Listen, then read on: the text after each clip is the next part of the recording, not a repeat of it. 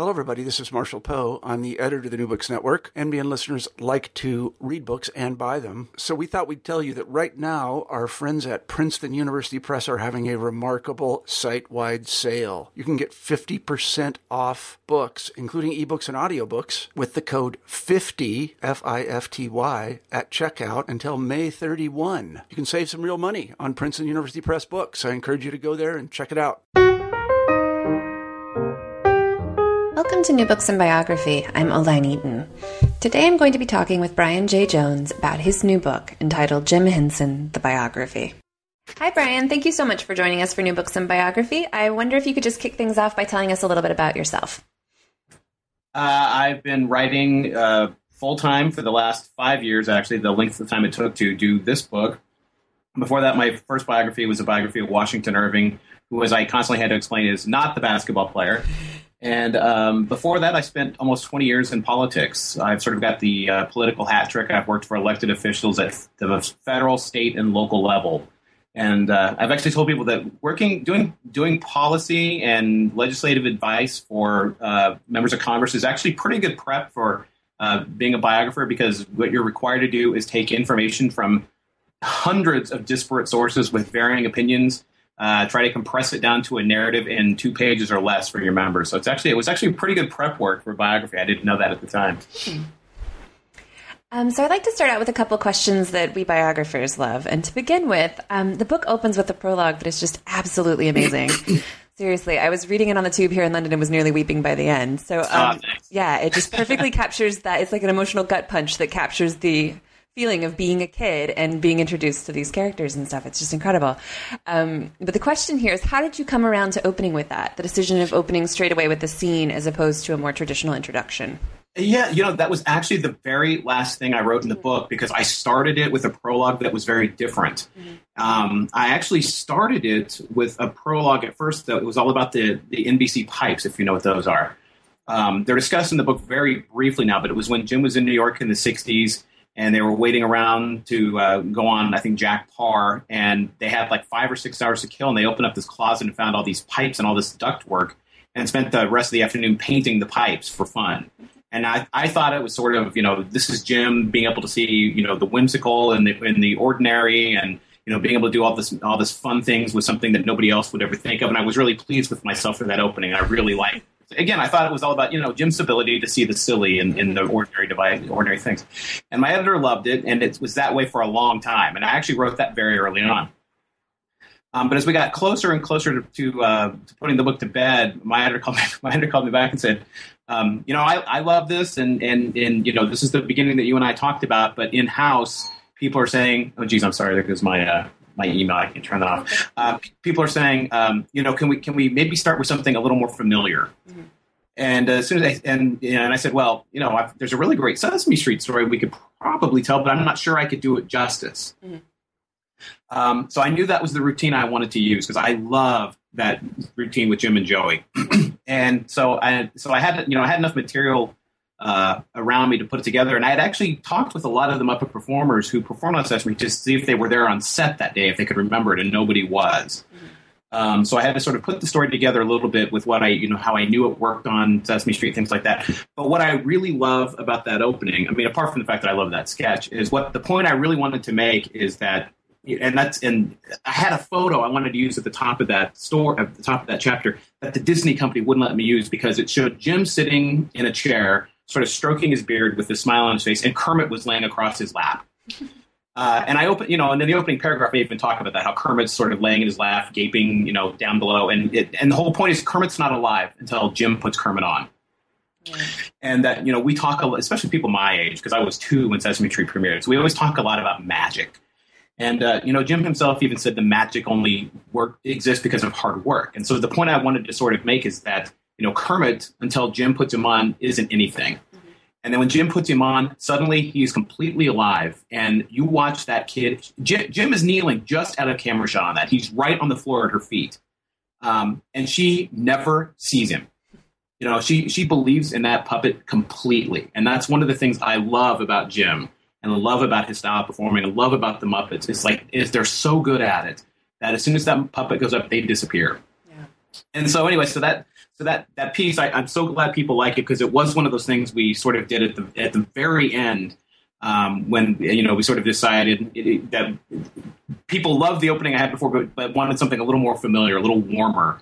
Uh, and ended up being the right decision. But I really fretted with it for quite a long time. As my office reminded last night, it took me about two weeks before I finally sat down to write it because I worried about it uh, for two weeks before that. Because uh, you know, I mean, one of the things that was really um, scary, I guess is the right word about about writing this book is so much of what's in it. You know, the Muppet Show and Sesame Street and so on is really important to people. Yeah. Uh, you know, it really it really matters to people, and they really mean a lot to people. So it's like I, you know, I would wake up every morning and look at the mirror, and I would say, "Please do not screw this up." you know, I mean, it's very it's very important to people, and I really want to make sure I could do things justice, and especially something on Sesame Street, a, a routine like that that I love. Mm-hmm. I just I really wanted to make sure I could do it right. Yeah, you do. It's I mean, it's really really brilliant. Oh, thank you. Definitely. Um, so this is an authorized book, correct? No, it is oh, not. Okay. But the family, um, I was going to ask you what sources were most helpful, and I know that you had interviewed the family. Yeah, well, I, I, can still answer that. I mean, okay. it, it's not authorized in the traditional sense of the right. word. Um, you know, and we we actually went back and forth on that for a while. Um, so, I mean, it's it's basically what you would think of as authorized. I had complete cooperation of the Hensons. Right. Um, you know, they let me use their private archives, which they've never let an independent researcher do before. Um, you know, they gave me, they dug into their their Rolodexes for me um, to help me get in touch with people and gave me names of people and you know so on, and were really really helpful. But I think they were also very smart because they you know they weren't going to make this authorized in the sense that they didn't have uh, text approval. Right. Um, so I gave them actually I gave them every pass of the book to look at because I really wanted to make sure that I was that I was okay, that I was that I was right. And the first draft that they got, uh, thank God, I mean, they were participating in that regard because I had a massive chronological error that they all caught. Um, you know, so so it was it was hugely helpful having them involved like that. But uh, they were also really smart in saying that you know we're not going to call this authorized per se because if you know if there's something here we don't like, we can walk away. Okay. Um, but and to their credit, um, you know they they they were great. And there's stuff in the book that I know was really uncomfortable for them to read. It's true that you know there's nothing in it that's not that's not right. Um, but like reading, for example, I think about Jim not being faithful to Jane. Right. Uh, they all knew that. Everybody knew it. Everybody knew about Jim's wandering eye. But I think to read it for the first time in third person, um, having this you know stranger tell you your own story, I know that had to be really tough. Mm-hmm. Um, and so we sat down after I gave them the first pass, and you know they went through some of it, and, and so we you know we really had a serious conversation about some of these things. It was you know they would say, I, I really aggressively footnoted. It was almost over footnoted in the first pass for them because I wanted them to see everything, where I got everything. Mm-hmm. And so as they would read along, and you know, if there were anything where they say, "Who did you talk to? Who gave you that?" It was in there. You know, how did you make that connection? How did you come up to that conclusion? It was all in there in the end notes. Uh, now, it's not quite that strenuously end noted now, but I did that for the Hensons, and it really paid off because when we, you know, they got done reading it, they were like, "Okay, we, you know, we, we get it, we see it," mm-hmm. and so so they were so they were really great. That's great. Um, and you were able to interview the performers as well. I got every major mm-hmm. Muppet performer, um, and I got I got Jerry Nelson. Thank God because he passed away this mm-hmm. year. Um, the guy who does like the Count and Gobo Fraggle and mm-hmm. you know so many so many important characters and was so pivotal to Sesame Street. Um, and they to to a man and woman, they were all great. Um, you know, and it's you know it's really it's really fun and really interesting because all their all their memories and all their stories. I don't know if it's because there's a part of the brain that needs to do this because they're puppeteers or something. Their stories all line up.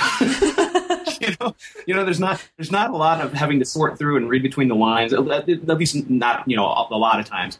Um, you know, they tend to tell a story, and you know, you go to verify it with somebody else, and, and it just lines right up. They were all they're all really good about recall, and uh, you know, you would you would bring something up that maybe somebody hadn't thought of in 30 years, and they'd go, "Oh my god, that's right," and they would start telling you the story, and you're looking down your notes, going, "My God, this is the exact same." story really, I mean, it was really great for like helping you double check yourself. Yeah, that's amazing. Really good memories. Um, but they were they were all you know just lovely, lovely people. Mm-hmm.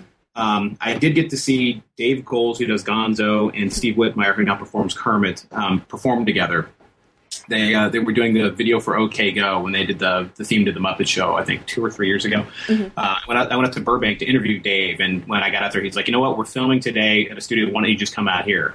And so we were up all night because you know, it, it, as when you as you probably know, when you're going to do work in a studio, you're sitting most of the time. Yes. So I interviewed him while we were sitting, and then got to watch him perform. But you know, another really terrific guy, really genuine, sweet guy. I'd interviewed Steve Whitmire over breakfast in Atlanta, and uh, it was right after uh, the time change, and we were sitting there eating, and he looked at the clock, and he said he went to the bathroom, and he came back, and I looked at my watch, and I said, I, I thought you said you'd be someplace by by one, or and he looked down, and he goes, well, it's only you know twelve, and I'm like, no, it's one. You know, he set his clock. And he goes, "Oh my god!" And he said, "I have to leave. I have to go record Kermit singing uh, a Christmas song for a for a stuffed animal." And I was like, "Wow, there is something you do not hear every day." Not at all. So he was great. And then the last one, Frank Oz, was an absolute delight. Um, I was scared to death the first time I went in to go interview him because he has this reputation as being this very crusty, curmudgeonly guy, uh, which he is. But he's also got a heart of gold. Um, still misses Jim to this day. Um, concussed the paint off the wall. um, which, if you have you read the book? Yes. I mean, which all stayed in the book. Yeah, um, I mean. F bomb is the coin of the realm for him, and it's so funny because it sounds like he sounds like Bert. Mm-hmm. It's like Bert the F bomb. But actually, you know, I, I, I left all that intact. For, and the other thing is, he would not let me record him. Really? Um, only person I talked to who wouldn't let me record him. And so I, I didn't expect that the first time. I Did he have a reason for it? He, he's. He says, "I don't want that ending up on the fucking internet." Um, you know, he didn't want digital files being uploaded Yeah. any place. So um, I didn't expect that. Afterwards, I, I did fine, but the first time I didn't really have a big notepad with me or anything, so I was you know scribbling in this little teeny notebook I had to try to take notes as quickly as I could, and then I went running across Central Park to the New York Society Library. Sort of parked myself and started down, you know, like data dumping all my notes so I could still remember it, so I could still fresh. But um, but he he was great, and I you know as, as I said, I left all his all his language intact, sending it to my editor, thinking he was going to knock it all out. And, uh, and it came back intact. And I said, "Are you sure?" And he goes, "Oh my god, of course! No, that's great. You know, so that voice comes right off the page, and it it certainly does." Definitely. I got very excited. I thought for a moment that you might have gotten to interview Bowie about Labyrinth, and then I checked the end notes, and it was not. Yeah, it uh, was sad. Oh, and another person who made a really hard run at that I really need to get on the record for, because he's never talked about this publicly. Yeah. Is Michael. Eisner. Uh, Michael Eisner has never talked about the Disney deal, um, and Lisa Henson actually was great and really helped me, you know, try to make a run at him and wrote a letter on my behalf and so on. But he just he just didn't want to do. it. Um, I, you know, he's been I guess he's been stung countless times. yeah, probably. Uh, he- he but that was one that I really wanted to get that I couldn't get. And you know, oddly, I it ended up being a better decision that I didn't get him. But I really wanted to interview a lot of people who had been on the Muppet Show, um, and I couldn't get any of them. None would talk to me. None of them, really. And I thought, yeah, and, and it turned out it was probably better not to because that makes it more about Jim. right. Uh, you know, and his experience in the Muppet Show, but I was real, you know, I really wanted to talk with, you know, Steve Martin and Al- Alice, Alice Cooper and you know Shield, and I just I, I couldn't really get anywhere. It was going to be it's going to be just a, a, a hang up. Um, and it, and it turned out, as I said, it turned out better because that way you could focus more on Jim and the Muppet performers than that. so, what drew you to him as a biographical subject? Uh, you know, I mean, I would say, you know, why would I write about? Why why wouldn't I? Yeah, exactly. Um, uh, part of it, I'm, I'm sort of the perfect age for it. I mean, I was, as I was saying before, I, I was two when the Muppet Show, not the Muppet Show, when Sesame Street premiered. Um, and I was nine when the Muppet Show came on the air. I saw the Muppet movie in the theater. I saw the Dark Crystal in the theater, which makes me a rarity. Um, I saw Labyrinth in the theater, which Lisa Henson was impressed with. Um, so, you know, at Fraggle Rock, I mean, I was 16 when Fraggle Rock debuted, but I had HBO back in the fledgling days of HBO, and I remember seeing Fraggle Rock when it debuted. So, you know, he was one of those guys I was always aware of. I was a fan of. I'm not one of these. I was never one of these. You know, if, if there's a Muppet equivalent of a Trekkie, I was never like that. But, um, but you know, I mean, I, I was, I was, you know, huge, a, a big fan of Jim and his work. Um, I, I knew his work. There was a great book that came out in 1981 called "Of Muppets and Men," and it's all about the making of the Muppet Show. And I used to check that book out of the library until the cover fell off of it. I read that book tons of times, and it's all about behind the scenes of the Muppet Show. It's not really about Jim, but I mean, that was when I knew that you know there were people who because even as a kid, I always read all the credits and stuff, and I read the TV guides, so I knew the people did this, and I loved the Muppets and Men because I mean, after I read that, I could tell you there was Jim Henson, Frank Oz, Jerry Nelson, Richard Hunt, Dave, Goelz. like I knew all the names of the Muppet performers, and I was talking about that. Um, so you know, so I always I always knew about these people, and Jim was one of those guys. I, I'd never really even thought about him for as a biography, as a source of subject of biography. And after I finished the Irving book, I think I was, if, if I remember right, I was actually reading, and I don't even remember how I came across it. I was reading Jim's Wikipedia page, and it wasn't like I was like, I wonder if I could write about Jim Henson. Just somehow I remember I was on his page, mm-hmm. and uh, and I I read something and I thought, hmm, I wonder where they got that. Like anybody ever cites anything on Wikipedia, but actually yeah. Muppet fans, Muppet fans are actually pretty good about it. Mm-hmm. Um, so I scrolled down to the bottom of the page, and you know all the books cited were like Jim Henson the works and Jim Henson designs and doodles, and you know, and it was all it was all about the work, and right and you know rightly so but there was no biography. And so I, I called my agent and I said, you know, is, is there a Robert Caro out there we're who's been doing this for 20 years or something, and there's going to be a gigantic book on this out, or, and uh, you know, as it seems kind of like low hanging fruit. Mm-hmm. And uh, so he made some queries and, and you know didn't come up with anything. And I actually went over to the University of Maryland where Jim went to school, and there's a video archives over there, and talked with the archivist over there, a really neat guy named Vin Novara and uh, we talked about Jim for a while, and you know Jim's legacy. And I said, you know, why is why is there why, why is there no bio of Jim? Kind of expecting him to go, well, actually, I've been working on Jim's biography for the last seventeen, years, you know, something like that. Yeah. And, uh, and, and he looked at me and he's like, you know, I I, I don't know. And so um, so he actually gave me contact information in the Jim Henson Legacy, which is the organization that uh, Jane and a number of Jim's colleagues set up right after he died to sort of perpetuate Jim, not the Muppets, but you know Jim Henson.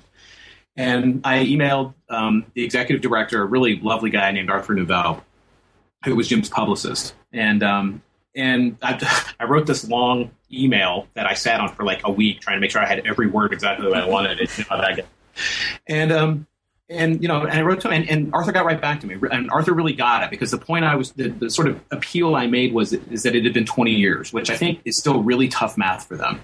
Um, yeah. it, you know, for a lot of people, it still seems very fresh. And when you say 20 years, people are like, "My God, is it really 20 years?" Um, and so the, the point I was trying to make is it was it was probably time to get people on the record to do this. You know, Bernie Brillstein, his agent, had passed away, and his head writer Jerry Juhl had passed away, and you know, it, it, we we sort of finally had the element of a ticking clock involved, which hadn't really happened before. So I think that was partly um, what sort of triggered, you know, got their attention. Uh, but we talked about it for two years actually um, before wow. they would say yes. They're a very private family, mm-hmm. very close knit, um, and so it just you know it was sort of two years of getting to know each other. And finally, what you know, and, and, it was hot and cold. I'd get a yes, and then I'd get a no, then I'd get a maybe, then I'd get a yes again, and you know, we just kept. And I just sort of, it, I, I, took Charles Shields' advice with that when he was dealing with Kurt yeah. just kind of like get up in their grill and stay there. Mm-hmm. Um, so I did nicely, and but what finally pushed it open was, you know, after about a year and a half of this, I, I told Lisa Henson, you know, I said, you guys are a Hollywood family, so let me make you an audition tape.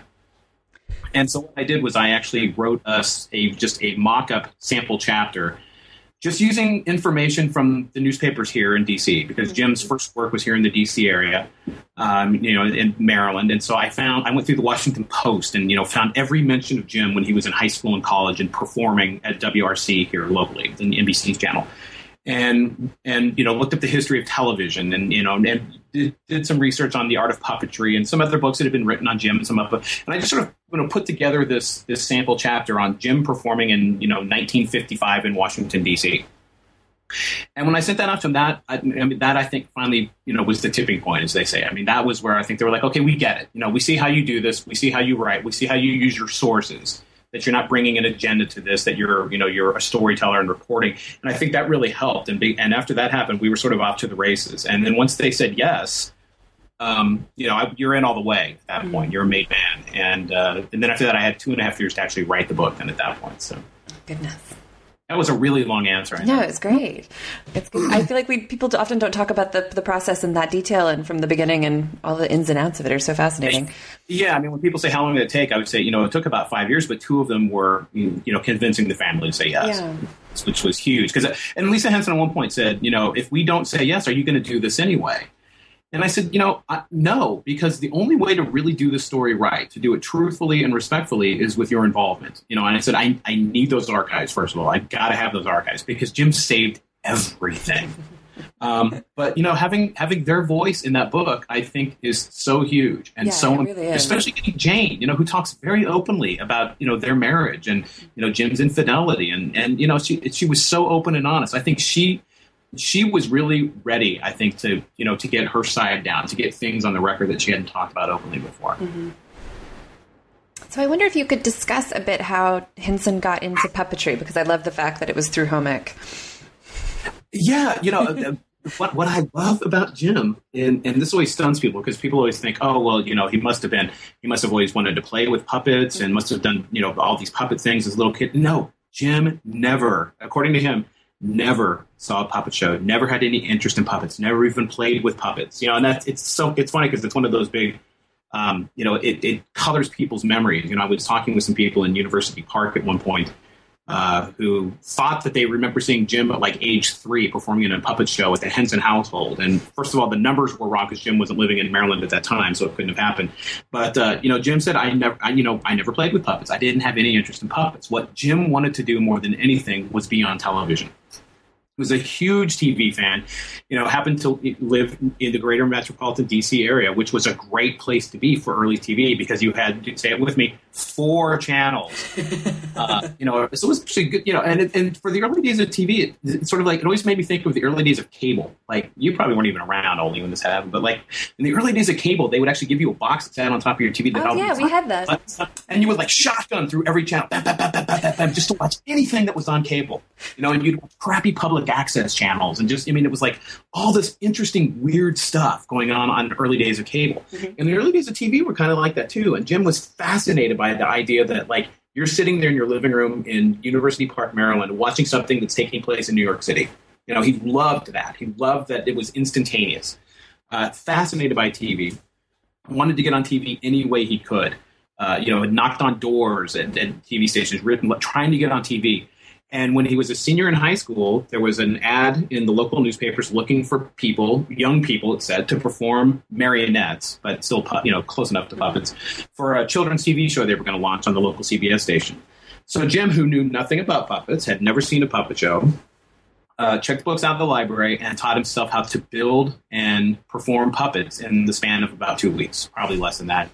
And went down to uh, WTOP, the local CBS station, and auditioned and got that job and it got him in the door. And that was really all he wanted those puppets for. I called that chapter means to an end because that's really what puppets were to Jim Henson in the early days. It got him on TV, which is where he really wanted to be. Um, but what then is, is so cool about Jim is, and he always said that, you know, he didn't know what he was doing. And I think that's why he was so good at it. is because he didn't know what the rules were for it. Yeah. So until you know until Jim came along, and and this is like one of his really big contributions to puppetry, you know, in general, but especially on television. Jim had puppets built for television. Jim wasn't a filmed puppet show. He was puppets on, you know, made for television. So you take something like Kukla, Fran, and Ollie, which was, you know, a humongous show. But Burr Tillstrom essentially you know built a puppet theater with a curtain and would stick the puppets up behind the curtain and you know fran would talk to them. So it was essentially a filmed you know on for television puppet show. Mm-hmm. you know they still built the puppet theater.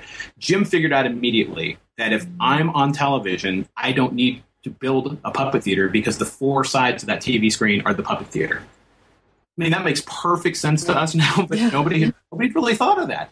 So, you know, Jim realized you could do so if you do that, you can poke a puppet in from the bottom of the screen and you can pull him off and then poke him in from the side, and that makes it really funny. You know, you can bring him in from any part of the screen you want. You can get them as close to the camera as you want. You can get them as far away as you want. You can play in that entire space. That entire space becomes your world for the puppet. Huge innovation, but again, nobody had thought of that. Hidden in plain sight. The second thing that he did is he realized and again, this also makes perfect sense, but nobody thought of this really. That if the four sides of that screen are defining your performance, then you better make sure you know exactly what that looks like. And so this is still the Muppet style performance to this day. If you go watch them perform on Sesame Street, uh, the performers are never looking over their heads at the puppet over up, up, up in their arm. They're always looking down at the floor because Jim figured out, we'll put a TV monitor on the floor at your feet and make sure you can see your performance in real time. And again, that's a huge innovation hidden in plain sight. Um, you know, you, can watch your performance in real time. So you, you, can do easy things like you make sure your head's not in the shot, of course. Um, you know, you can always check your eye lines and make sure that they're lined up and looking at it. But it also does something really interesting. It, it, puppeteers, especially performing in that style where you're watching it on a monitor, that's really the only art form doing it that way where you can actually be an audience member at the same time you're performing. Right. I mean, it's a very intimate, unique thing Um, you know, you can adjust your performance. You see how the audience is gauging, and you're looking at it too, and you can decide what's working and, what's not, and and adjust accordingly. I mean, it's it's a real, it's a it's a huge innovation, and it's an innovation that you know only would have come up, only would have worked on TV. Um, and so that's you know that's still the style of performing they use to this day. Mm-hmm. Yeah, and it was fascinating because it was a mirror image, correct? So they had to yeah, I mean, reverse yeah, the, it as well. The real mental gyration, yeah, it's not it's it's it's not mirror. It's like the obverse, I guess, or something. Yeah. So it's like if you're you know it's like a a, a, a uh, like a calisthenics instructor standing up facing the audience right. says, "Every go to your left," and she has to go to her right because she's the, she's the wrong way. Mm-hmm. Uh, so and that's kind of the way it is. If, the, if you want to make the puppet on the screen go left, you got to go to your right, and that's the only real mental gyration there is. Yeah. So we'll talk Jim about. Always, oh, sorry, Jim, always, Jim always said it was like riding a bike. You know, you, you never forgot it. And Jerry Juhl was like, uh, no, it's not really like riding a bike. Actually, especially if you stop doing it a while and you come back. He said you have to really think about it again. But yeah. these Muppet performers have been doing it for so long. I'm sure they don't even think about it. Right. Um, so we'll talk about the Muppets themselves in a minute. But where did the word itself come from? The, the big urban myth for a long time was that Muppet was a combination of the words marionette and puppet. Uh, Jim himself even said that for a while, and then back, you know, walked it back um, and said, you know, really, we, we, we don't, we're not really marionettes. You know, there, there's really no, you know, some people say, well, you know, you've got the strings in reverse on a Muppet, and that's why it's a reverse marionette. It's really not. I mean, putting an arm rod on a puppet, which is how they maneuver the arms on a lot of the puppets, is is a you know sort of basic puppetry. There's a reason it's called an arm rod. So, you know, Jim said we didn't really do anything with marionettes. We're primarily sort of puppets. So, you know, he backed off saying that Muppet was marionette and puppet. Um, what Jim finally said, and, and I, I, tend to believe this, is he said it was just a, a word that really sounded good. Because mm-hmm. um, Jim loved the way you know words sounded. He that was important to him. Was the way you know coming up with names like a name like Kermit um, Jim had a childhood friend named Kermit, but he didn't name Kermit the Frog after Kermit. He just liked that word. You know, it's got that hard K and then that M and then the T hard at the end. Um, a word like Frackle, where, these monsters in a in a TV show in the '60s and then became Fraggle later. Um, so Jim, you know, Jim liked the way words sounded. He names meant a lot. He really thought a lot about this when he would create characters. Um, a lot of times he would write on his yellow pads. He'd have just an entire page of names trying to figure out what is this character going to be called. You know, that, that, was really important. To him. So Muppet was something that he wouldn't have done sort of casually. It really had to sound good to him. Mm-hmm. Um, came up with the name actually very early, even earlier than people thought. Um, it came up with it, I think, even as early as late 1954, which is much earlier than I think initially thought. Um, I argued in there that I think too he may have picked it up. There was a, a local television show here in the district that ran every single day. And you got to remember, Jim in the early days of TV watched everything on TV, read the television listings every day. There was a local show called Hoppity Skippity and Moppet Movies. Moppet meaning child. Mm-hmm. And when you see the photos of that set across the back wall in in probably cut out paper letters, it says Moppets across the back wall in big letters. So I don't think it would be too big of a stretch for Jim to have been like, oh, you know, that's a great word and you know combining puppet with that and making it Muppets as well. Just because again, it's it's a word that really sounds cool. Mm-hmm. Um, so so I think you know I, there, there, I, don't, I don't believe there's any truth in that it's a combination of marionette and puppet, and Jim himself sort of debunked that. Um, and when I and when I pitched the theory about Muppets, Jane Henson went you know said you know I think you, you're probably right. So, uh, you know, once again, it, it's something that you as a reader can decide which version of that you believe on it. Uh, I put both stories in there. Mm-hmm. Uh, but the marionette puppet, I don't believe is true. Right. Um, so I wonder if you could tell us a bit about what his creative process was like, and maybe use Kermit the Kermit the Frog to show that. Yeah, Jim. First of all, was, was always sort of the ultimate collaborator. People loved to work with him because he would always give performers, for example, the time they needed to find a character. Uh, and I'll use Miss Piggy's example on that, but let me get back to Kermit. Um, you know, starting from very young, Jim was the guy who we sort of talked about, even with you know, tell you know, figuring out how, how puppets work on TV. Could always figure out how to make something ordinary into something sort of special and magical. And I always use the word magic very sparingly because I wanted people in this book to understand that it's it's not magic; it's really hard work.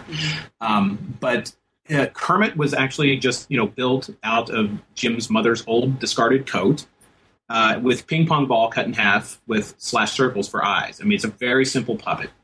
Um, it's blue, so when you see Kermit in the Smithsonian and wondering why he's blue, it's because it was actually made out of his mother's coat. And um, you know, and that was really it. And it wasn't Kermit wasn't a frog when he was first built. He was just sort of this abstract character. Uh, Jim had this TV show when he was a freshman in college that was called Sam and Friends that ran twice. It eventually, ran twice a night on the local NBC station. Huge TV show locally. Got them a lot of attention. Um, it brought them the attention of Wilkins Coffee Firm, and so Jim was doing commercials with Muppets in them when he was still in still in college, making a lot of money. Um, but you know, when, when he first started off that TV show, it was Sam, who was sort of this human character, and then his friends were all these very vague, sort of abstract beings, including Kermit, who was sort of Kermit the Thing. And when we look at him now, it's really hard not to see him as a frog. But you, know, you see that early puppet; he's got padded feet, and he doesn't have his little collar. Um, and over time, um, as they kept using that puppet more and more, they they finally put him in a special where he was the narrator and doing a minstrel sort of thing, and he had a little minstrel's collar on. And as soon as you see Kermit with that collar on, you can't really see him as anything but a frog. And that was sort of the turning point for Kermit. And Jim just kind of went with it. It was one of those things where, you know, he was willing to let things evolve. Mm-hmm. Uh, you know, something like, um, you know, Sesame Street. One of the things Jim loved about Sesame Street is it let him do a lot of different things apart from just Muppets. Like he's the one who did what we always called the Baker films, where they would, you know, count and then the Baker would stand at the top of the stairs and fall down the stairs. And, um, you know, Jim did all those little short films. He really loved being, you know, doing do, doing stuff you know you don't even you don't even associate with Muppets. I, I love the '60s uh, in Jim's career. So it's it's before Sesame Street, and in the '60s, Jim is still really trying to figure out what it is he wants to be. Mm-hmm. And what he wants to do with his life, what he wants to be when he grows up. You know, at one point, one of his professors at college said, "Why are you wasting your time with those puppets?" And uh, and Jim had figured out that he really wasn't wasting his time, and, and, and especially once they started really paying the bills with commercials. But Jim always considered himself in the 60s in particular an experimental filmmaker. Mm-hmm.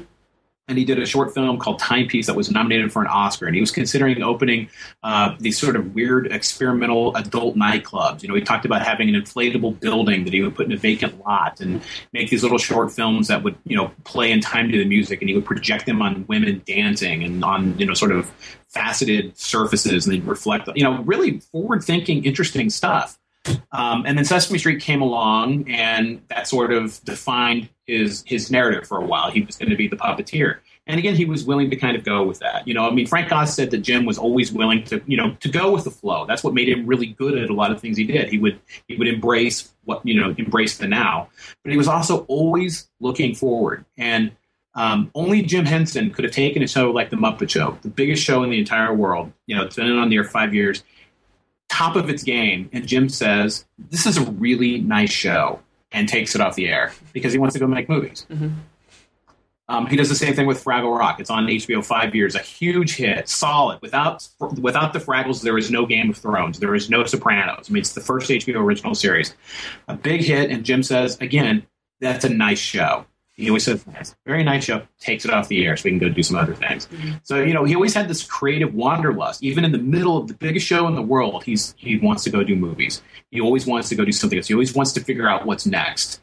Um, you know, so that's Jon Stone, one of the creators of Sesame Street, said he would have been creatively restless had he lived to be 109. uh, he was just one of these guys that was, was just always looking ahead. What are we going to do next? You know, it, let's embrace the now, but let's think about what's coming up next as well. There's there's so many more fun things we can be doing. Let's not define ourselves. Yeah. And that was one of the things that was, that was really striking. I was not aware of the diversity of the different projects that he had. I mean, there was obviously Fraggle Rock and the Muppets, and I remembered Labyrinth, but I didn't know about the experimental films and all of the other things. So that was really interesting to read about. Definitely. Um, I wonder if you could talk a bit about putting the eyes on the Muppets. Because I thought that was a really fascinating thing, but I knew nothing yeah, about it. It was just really yeah, interesting. Jim knew that the eyes were pivotal in making the character. He, when he was in college, he had done um, posters for a lot of the theater productions, and there's a poster for uh, a, that Jim made for a play called Nine Girls, and it was all about uh, well, I can't even really remember the story of it. It's basically about you know it's a murder mystery and a, kind of a whodunit. And then for the poster, Jim's got eight sort of stick figure, you know, white stick figures with big lollipop heads, staring at one figure in the middle, and it's basically just big white heads with eyes in them. And so Jim, you know, even figured out then that the eyes have it. The eyes are what can make can make something work. That's what gives your character personality. Um, so he always knew that the placement of the eyes was was pivotal. and he always, uh, when Don Sahlin, his lead puppet builder, was placing as it was usually the last thing they put on to the Muppet. Um, Jim said he always made sure he was there because you had to make sure that those eyes, you know, that they, they that they lined up, that they did what you needed them to do. There's a they they always called it the Henson Triangle, like the relationship between the eyes and the nose. Uh, you know, if they're too far apart, then the eyes, you know, they're, they're not focused. So they, they sort of figured out uh, and it's not like a written down math problem, but they call this the Henson triangle. Figured out like where that those eyes need to be in placement to the character's nose, the character's mouth to do what you want it to do. And Muppet eyes are actually just very slightly crossed, but that gives them the focus. And especially if you're on television, you can't have a character that looks like it's got a blank stare. It's got to look like it's looking straight at you. And so Jim figured figured out that that's you know the the eyes really matter, and he knew that was so important. So when Don Sahlin would put those eyes on, Jim was always there. Um, and Muppet Muppet eyes are always critical. what I think is really interesting is Miss Piggy is one of the few Muppet characters even now who still has colored irises. Uh, a lot of them still just have the round eyes with the black dot in the middle of them. There aren't a lot of them that have those big, beautiful eyes. Piggy's one of the few that has those. Um, could you talk a bit about his family because he did have quite a complicated relationship with his wife, and um, but but still was quite a family man as well.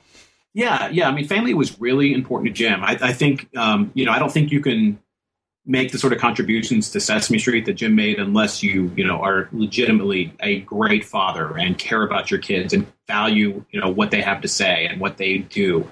Um, you know, and Jim had five kids um, born in, in, a span of 10 years. So like 60, 61, 63, 65, and then 70. So, you know, five, five of them there. The first, the first three only a few years apart. Um, three girls and two boys. And and then uh, Jane, his his wife, he had actually met her when he was a freshman in college.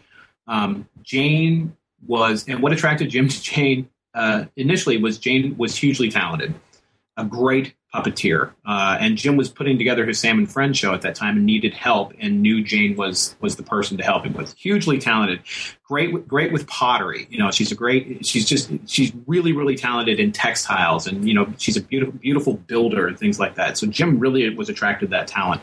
Uh, in the early days, uh, both he and Jane were with other people and even engaged to other people for a while.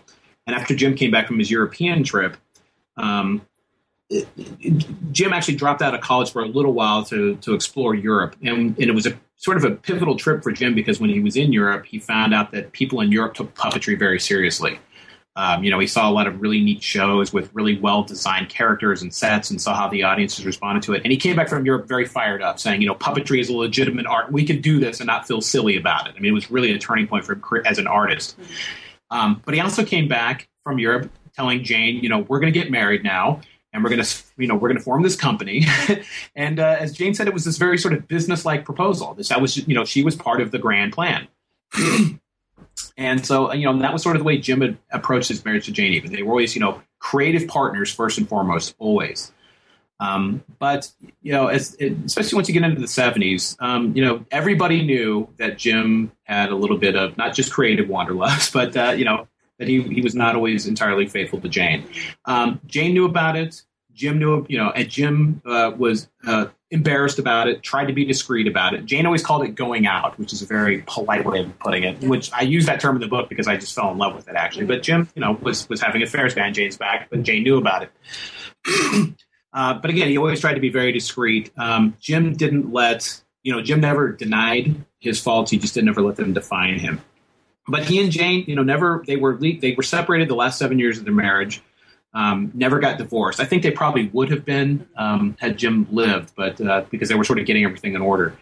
Um, but you know, Jim always valued Jane's input, even when they were separated. You know, the, in the late '80s, especially when he was getting ready to sell the Disney, song, he always sought her input. I mean, he knew she had great instincts. She had great instincts for performers. You know, she was his talent scout. She was the one who would say, you know, I saw this kid performing in in, in, in Atlanta, and I met him. Uh, you should hire him, and that's where they got Steve Whitmire, who still does Kermit to this day. So Jane had really good instincts for that kind of thing. So Jim, you know, Jim really valued her as a creative partner. Um, not always so much as a wife. But um, you, know, it's interesting that the, the night that he went into the hospital right before he died, she, you know, she was with him. She was in his apartment. She had called over there. First of all, she was mad at him, and she was going to call over and kind of yell at him. And then as she stayed on the phone with him a little longer, she realized that he wasn't well and said, "Do you want me to come over?" And Jim said, "You know, I wish you would." So you know, really interesting. Even to the end, you know, they always sort of still had this this closeness about them. Uh, you know, they always sort of they were sort of got each. They always wanted. Each, as Cheryl Henson said, you know, they always wanted each other to be happy, even if they couldn't make each other happy. Mm-hmm. Um, but as a father, he was an extraordinary dad. Um, you know, wasn't wasn't a Disneyland dad. He wasn't this guy who would kind of parachute in and go do something fun and then disappear. You know, he worked really, really hard um, but all the kids said, you know, he would be in the city all day, and then he would come home and he would stay up and he would build stuff with us. You, know, you, you knew he'd been in the workshop all day building stuff, and yet he'd come home and he'd build a dollhouse and we'd build puppets and we'd do, you know, silly stuff and do crafts and painting and pottery. Um, so, you know, they loved uh, the kind of dad he was. Mm-hmm. As they all got older, they said one of the best ways, though, to be with him was to work with him. So a lot of them would spend their summers uh, off of school working uh, in the Muppet Workshop in London, for example, when Jim was doing the Muppet Show, and, and helping him out on the film sets. And Brian Henson, his oldest son, uh, would actually perform. Uh, he's the one that figured out how to make a whole team of Muppets ride bikes together, for example. the Great Muppet Caper. He said, "When you know, you can actually, you should actually just connect the bikes with a bar, and then we'll we'll tow them." And if you watch the opening if you watch that scene, if you look very closely, you can see Brian off in the distance pulling them with his bicycle. so, you know, I mean, they loved working with him. They said he was always at his best when he was working. Mm-hmm. Um, and so Jim always had them around. You know, we always talked about, he always wrote even his private diaries that he loved having them around. Jim loved being a dad. Um, a couple of the things that struck me throughout your portrayal of him was one, just his relentless hopefulness, and also his complete avoidance of any conflict whatsoever. Um, so, what was your impression of him while you were writing? Did it change as you got to know him more, or? Yeah, yeah. I'm glad you picked up on that, Elaine, because you know that was one of the things people always ask you what surprised you, yeah. and the, the whole thing about being like, I mean, I call it pathologically conflict averse. Yeah. I mean, I, you know, I mean, you always uh, and the other thing I would say is, you know, cynics need to beware because Jim really kind of is what you think he is. He's a genuinely good guy, a very optimistic guy, um, but almost to a fault because he doesn't want to have that conflict. You know, I mean, he he won't even argue with his wife, um, you know, which just pisses her off, and she gets madder and madder, and he doesn't want to argue. Um, so you know, so I so I had a suspicion, you know, that you know everybody loved Jim and everybody wanted to be around Jim, but he just, you know, and part of the reason is he just he didn't want that conflict. Mm-hmm. Um, and on a similar, on a related matter, I was also really surprised at what a great businessman he was. Um, you know, you don't you don't end up with a corporate a company that straddles the ocean uh, unless you're a great businessman. Yeah. But even that sort of conflict averse mentality would creep into his the business side of things. You know, he was really great. You know, he had really great business instincts, but it made him crazy when the you know at the staff level they weren't functioning like an organism. Mm-hmm you know, uh, one of the things you you know about puppeteers is when they're working together, especially when you're all tangled up, like they have to sort of think and function as one. When you get into the business side of things, that didn't always happen, and that really would frustrate Jim. And um, but he had this so powerful magnetic personality that you know people wanted him around, and the poor guy, you know, wherever he is, feels loved and taken care of and special, and wherever he's not, feels unloved and angry and you know unimportant. And you know and he's really trying to to, to straddle this and say you know i love I, you know, I love everybody.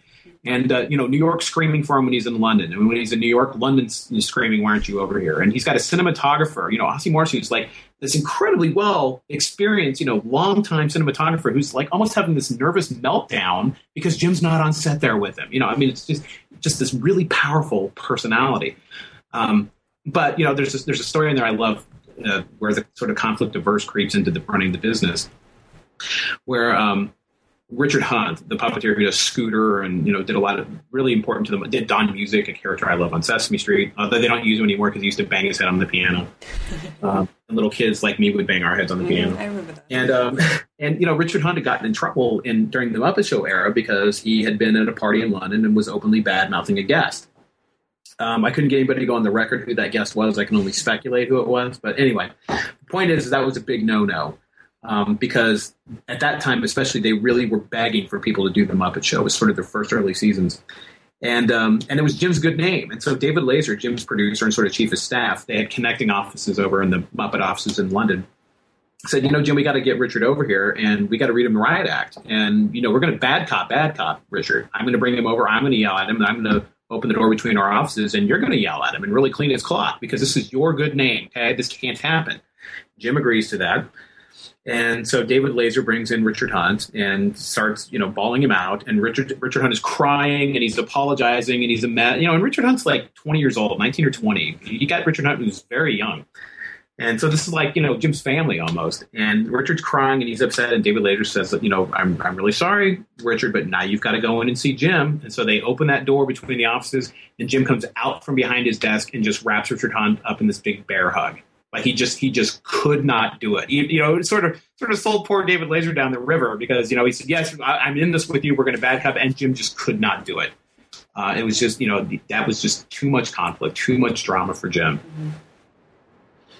And then what was the first? I'm sorry, only what was the first part of your question? You talked about the conflict averse, and what was the first part? Oh, um, the relentless hopefulness. Oh yeah, yeah. yeah. Like he really you know, was that optimistic. He really wasn't optimistic. You know, I what's really inspiring about Jim is, you know, it sort of his his entire career arc is about following your bliss. Mm-hmm. Um, now, one of the luxuries Jim had is he could always kind of afford to fail because he was successful early on. Right. Um, he, you know, he never really considered. I guess, I guess he can at one point he said something like he was wondering, you know, he always knew he would be successful, but he was wondering what was taking so long. I think he was talking more about like international fame at that point because he was already hugely successful. But, you know, he had money coming in from commercials from the time he was 18, 19 years old. So he could do a lot of those experimental films and things like that in the 60s. Um, but, you know, so he was he was really able to do, you know, things he wanted to do. And I think that that puts you in a really good place, which is why I think he was so optimistic about things. And, you know, for Jim, projects, a lot of especially in the last maybe 20 years, projects had to really matter. Projects had to mean something. I mean, that's one of the reasons that he was so excited about Sesame Street. Um, you know, he, he liked the he liked the goal of Sesame Street. He liked the fact that they were trying to make television relevant again. I mean, because Jim loved TV and he really wanted TV to be doing good things, and so he really liked the goals of Sesame Street. He really liked that they were, you know, teaching about letters and numbers to kids that couldn't read, but also about acceptance and you know all the things they do so well in Sesame Street. You know, when he was doing Fraggle Rock, he told his writing team as they were coming up with the concept, you know, sort of sort of tongue in cheek, but only Jim could say this with a straight face, was um you know, let's let's come up with a show that will stop war. And so you have Fraggle Rock, which is about three different sizes of of, of Muppets who coexist uh, with each other, sort of symbiotically, whether they mean to or not. Uh, you know, and that's that's sort of the underlying theme of Fraggle Rock. Something like Muppet Babies, the cartoon. You know, it's about problem solving. It's about the imagination approaching a problem in different ways, and everything still works. So thing, you know, projects really had to matter to Jim because the world itself mattered to Jim. He wasn't one of these guys who was, you know, out there, you know, he, he was never a Harry Belafonte activist or a Ted Turner activist, but you know, uh, the environment was really important to him, and he would lend his name to things like that. Um, so, you know, Jim, you know, Jim believed in the good in the world, and and I think part of it was, um, you know, he he, he wasn't he didn't have a, a religious faith per se. He sort of liked everything, was interested in everything, would explore everything, everybody's worldview. Um, you know, something like the Dark Crystal. He has people around him saying, you know, you are crazy to do this, and especially at one point when he wants to buy the film back uh, from from uh, Robert Holmes à Court. Everyone says, you know, Jim, you're crazy, and he just says, you know, I can't. They're going to mess it up. You know, I I have to own this so I can make sure it's done right. I mean, Jim was always willing to go there, always willing to sort of follow his bliss, even when people were telling him you're crazy or that's a bad idea or you know that's that's not what you should be doing, and and you know it almost always worked out for him. Mm-hmm. So speaking of religion, I think one of the biographical details that most people know um, is the myth that he died because he was Christian Scientist, um, yeah. because he was raised Christian Science. Right. Um, so, if you could talk a little bit more about the broader question of his religious affinity, uh, and also if you want to debunk the the death myth while we're here, you're welcome to. Sure. Yeah, that that was one of sort of the sort of the urban legends that popped up around uh, Jim's death was that he had not sought medical attention because he was not only conflict averse but medical averse and doctor averse, uh, which is not true. Um, Jim was raised Christian Science. His mother was a Christian Science. His father wasn't, and Jim's um, grandfather was Christian Science. His grandmother, again, not so much. Uh, so, you know, it, it, it, went back two generations in the Henson family. But while Jim was raised Christian Science, he was non practicing. Uh, Jim saw doctors. He took medication. You know, primarily things like Advil and so on. But um, but uh, you know, Jim was not Jim, Jim, was not you know didn't have a religious problem with doctors or medication or anything like that. Uh, as Brian Henson said, he never had a guy. Like he never regularly really saw a doctor. Mm-hmm. But I think mostly, um, well, the, well, the story I always tell here is, um, I, I think it's because Jim was was a guy Yeah. And um, you know, I mean, I was in I was I was in London in 2009 doing research on this book and sort of walking, you know, the neighborhood where Jim had lived and, you know, going to see Elstree Studio and so on. Even though I couldn't get into the studio, so I just sort of peered at it through the fence. Um, but anyway, that was the summer that swine flu was sort of sort of raging in London, and I got swine flu Oh, when I was wow. in London, and I was actually staying at, in in in Oxford. My wife was at a conference, and I was laid up in the hotel room for like three days, running a massive fever and sweating and cold and then hot and you know shivering and then burning up, and uh, and you know I almost literally thought I was going to die, and I didn't do anything because I'm a guy. And I'm like, you know what? This is awful, but I'm just going to ride this out. I'll be fine. I'll get over it. And I did. Um, but, you know, no one ever thinks they're fatally ill. Yeah.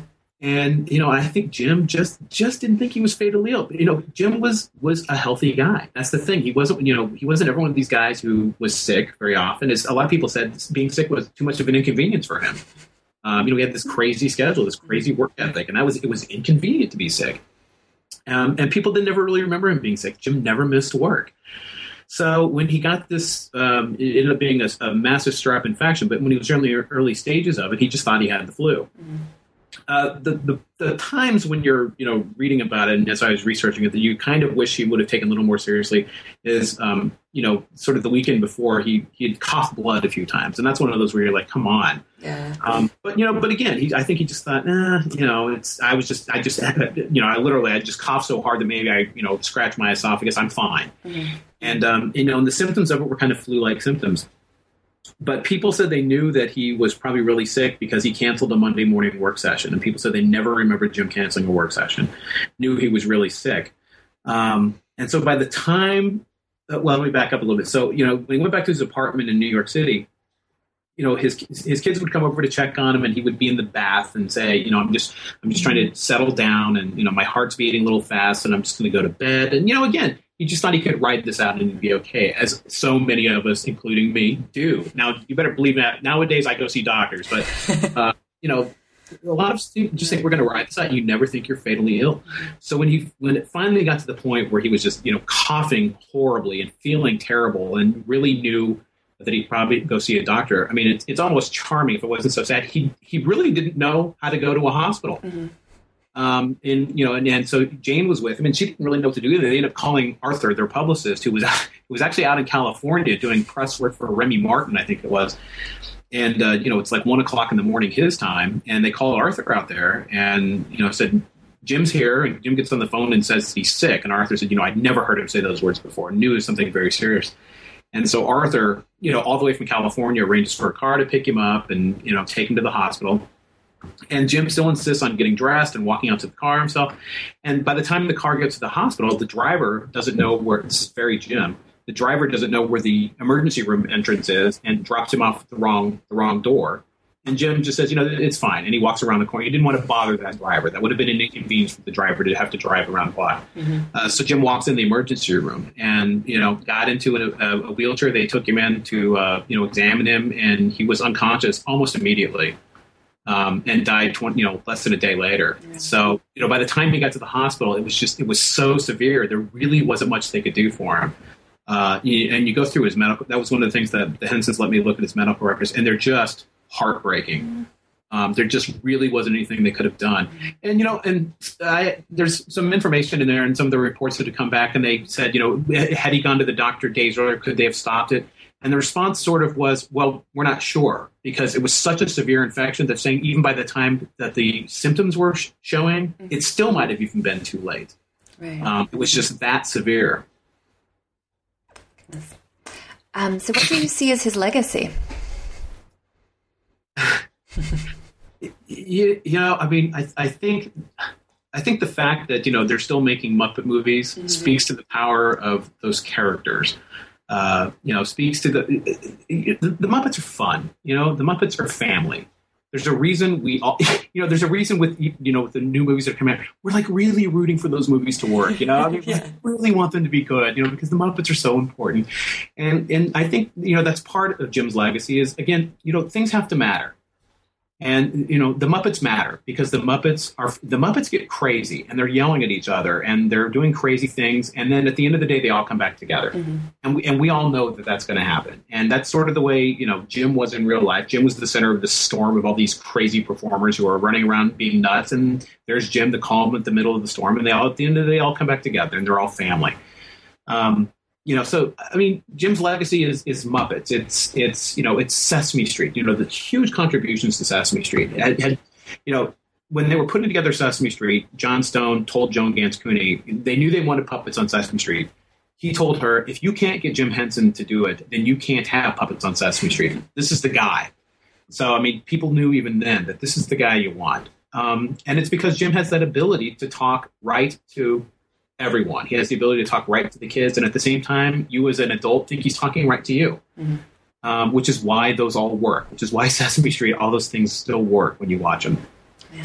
Um, you know, the the world mattered to Jim, and I think that's why. I think I mean I think that's his legacy. That that sort of unbounded optimism and it comes through in his work. Even stuff that in his lifetime didn't quite work the way he wanted to. Something like Dark Crystal. Mm-hmm. Um, Dark Crystal did okay back in the day. It made its money because had it not, there would have been no Labyrinth. Um, but you know, this was like Jim's big art film, and he was you know frustrated that people didn't get it. That people kept asking him where are the Muppets. But you know, Jim wanted to make this film. He had that optimism. About, this is a, this is going to be fun. This is going to be beautiful. This is going to be like an opera. People are going to be able to understand it, even if I make up a language in it. I mean, he had that sort of boundless optimism in it. And when it didn't work, he was like, "Why didn't that work?" Um, you know, this this powerful personality that people wanted to be around, and um, you know, the ability to make you feel better just because you made him laugh. Um, you know, they always, Jim, people always said he was never the kind of boss who would pat you on the back and say, attaboy, because in Jim's book, if you, you know, if he hired you to work for him, that meant you had value. Mm-hmm. You know, he, that meant you were great. Um, so, well, this is a really roundabout way of answering this, but I mean, Jim, it's just, I mean, I think it's that unbounded enthusiasm and that verve and that optimism. I mean, that's why, again, I always tell people, you know, the cynics need to beware when they read this because Jim really is that way. You know, he's got a darkness. His darkness is well, he wasn't faithful to his wife, and he liked to buy cars. Um, you know, he liked to decorate his apartment and tear it down and rebuild it and decorate it again. You know, he liked expensive art, things like that. But you know, when it came down to it, you know, Jim loved life. Jim loved performing. He really did say, you know, it's a good life. You should enjoy it. I mean, Jim really said that. It's a good life. Enjoy it. I really want the world to be a better place for my having been here. I mean, only Jim Henson could say that with a straight face and absolutely mean it without a simple whiff of you know cynicism in it. Yeah. Uh, and I think that's you know his legacy beyond even Muppet. That that permeates everything he does. Uh, that's why the Muppets work. There's not a whiff, an ounce of cynicism in the Muppets. Mm-hmm. Well, thank you so much for talking with us today. Do you have any idea who you're going to be writing about next?